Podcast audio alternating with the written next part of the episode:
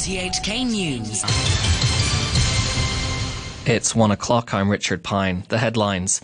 The government says a British barrister who came under fire for agreeing to prosecute prominent pro democracy activists has pulled out of the case. A medical expert cautions against being overly optimistic about the impact of coronavirus vaccines, saying the government needs to do more to reassure people about their efficacy.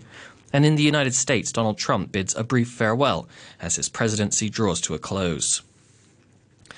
The government has announced that a British barrister it instructed to try several pro democracy figures over anti government protests in 2019 has dropped out of the case.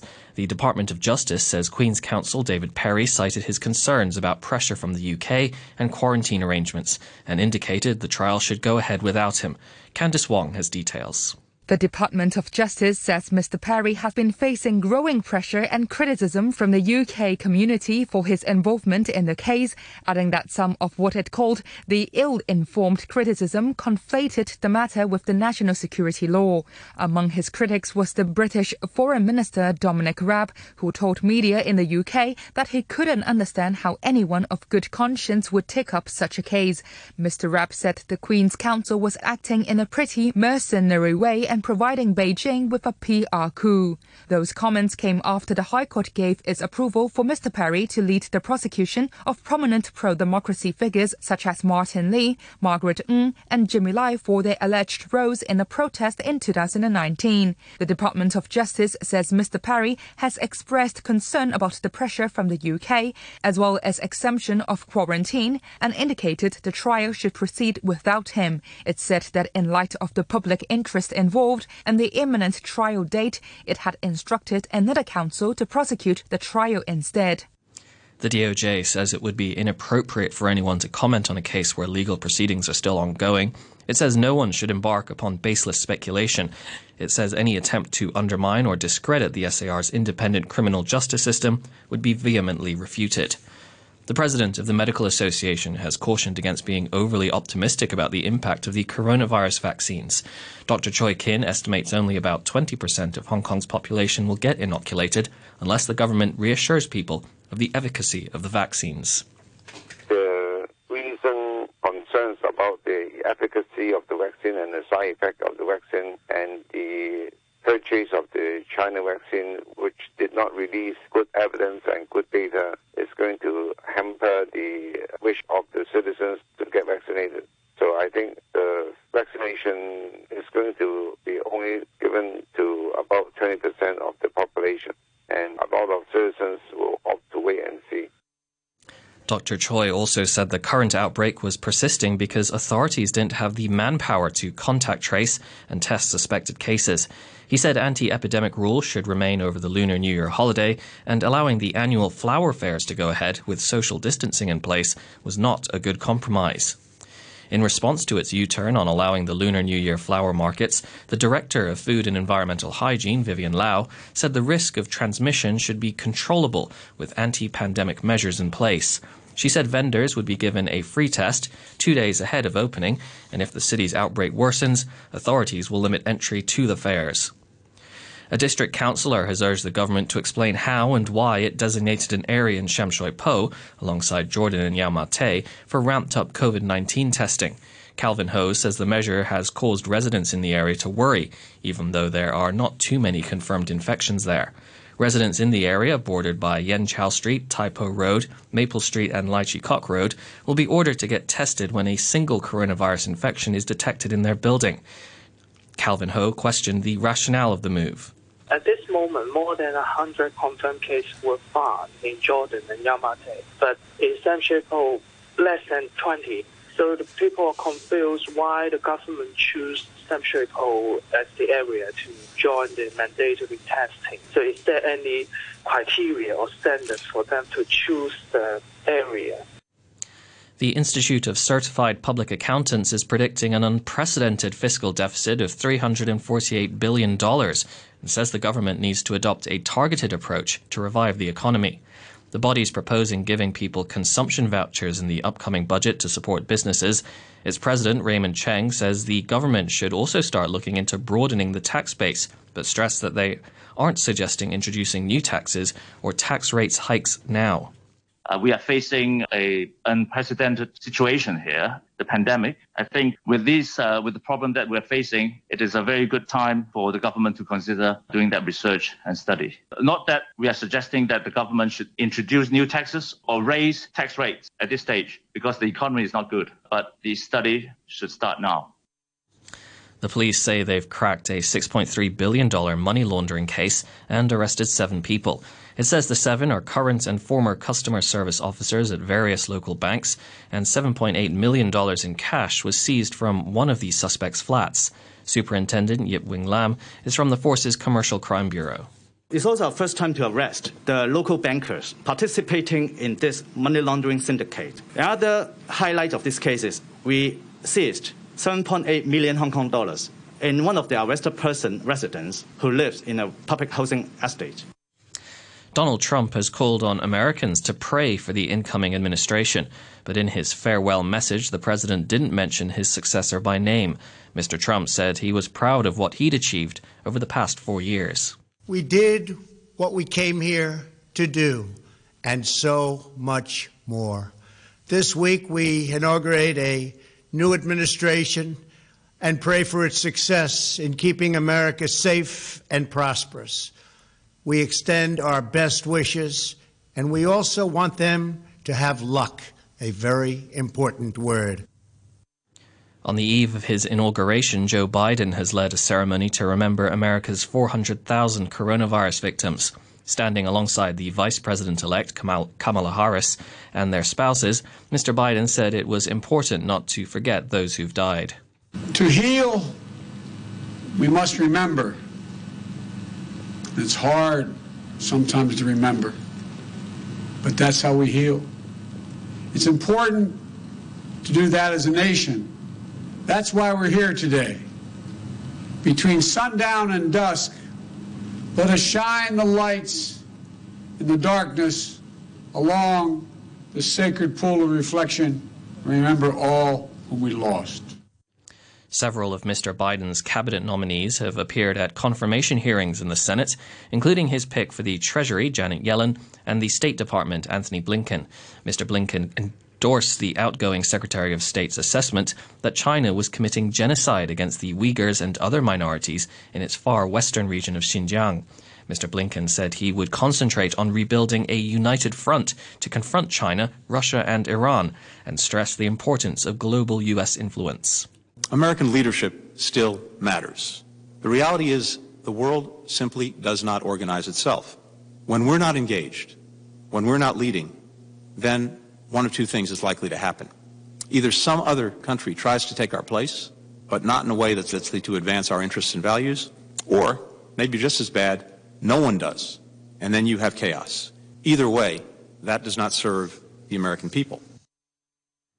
A dozen members of the U.S. National Guard have been removed from helping to protect the inauguration following a vetting process. The Pentagon said at least two of them were suspected of possible sympathy and with anti government groups. About 25,000 guardsmen are expected to be on duty. Here's the BBC's Larry Madowo. I've walked around this city today and the perimeter has gotten wider around the capital, all the places that you can't access unless you've got some kind of security clearance. And all the cars driving in here is somebody in uniform, somebody who is in some form of law enforcement, Secret Service, the National Guard, the Metropolitan Police, the Capitol Police. That is what Washington feels like on the last full day of President Trump's presidency. The director of the regional office of the World Health Organization in the Americas says she's concerned about a sustained increase in COVID cases in the area. Carissa Etienne said the rise in cases in Brazil, Peru, Ecuador, and the United States was a worrying sign the region was falling, failing to control the pandemic. Throughout our region, especially in North, North and South America, many hospitals are operating at or very close to capacity. The reports from Manaus in Brazil illustrate what happens when a health system lacks enough capacity to cope with the speed of new infections. Germany is to extend its coronavirus restrictions until the middle of February. The news was announced by Chancellor Angela Merkel after hours of talks with regional leaders. Here's the BBC's Jenny Hill. There were, Angela Merkel said, encouraging signs that Germany's current restrictions were working. Nevertheless, after nearly eight hours of talks with regional leaders, she announced that those measures would remain in place. That means most schools and nurseries will remain closed, as will shops, restaurants, bars, fitness and leisure facilities until the middle of February. There are some added restrictions too. Medical grade masks must now be worn in shops and on public transport, and businesses must allow employees to work from home where possible. Mrs. Merkel said that she wanted to avoid an explosion in case numbers caused by mutations like those seen recently in Britain and South Africa. A new study has helped explain how butterflies fly. Scientists have long considered their large wings to be aerodynamically inefficient, but they've now found that butterflies cup their wings when taking off. This forms an air pocket that pushes the insect forward at speed, helping it avoid predators and thrive. Here's Dr. Per Henningsson of Lund University. If you are the butterfly that uh, are able to take off quicker than the others, that gives you an, an, obvious advantage. We can imagine that it's a strong selective pressure then, because it's a matter of life and death, of course. To stocks a short time ago, the Hang Seng Index was at 29,690. That's 47 points up on the previous close. Turnover stands at $158 billion. To currencies, the US dollar is trading at 103.74 yen. The euro is standing at 1 US dollar and 21 cents. The pound is worth 10 Hong Kong dollars and 58 cents. Now to sport, here's Atom Chung. Organizers of the Tokyo Olympics say they're not willing to see the games take place behind closed doors, despite doubts about the games taking place at all. IOC member Dick Pound said recently there could be no guarantee of the postponed games going ahead as planned in July and August, but organizers say they're not only confident the games will happen, but that they could happen without the need for athletes or spectators to be vaccinated. Spokesperson Masa Takaya said a decision on how many fans will be allowed inside venues will be taken in March. We will have to decide two things in spring in terms of spectators. One, how we will be able to accommodate spectators from overseas. Two, how many and how much we will be able to spectators in venues. We are not willing to see the games without spectators behind the closed doors. We want to see the spectators in venues.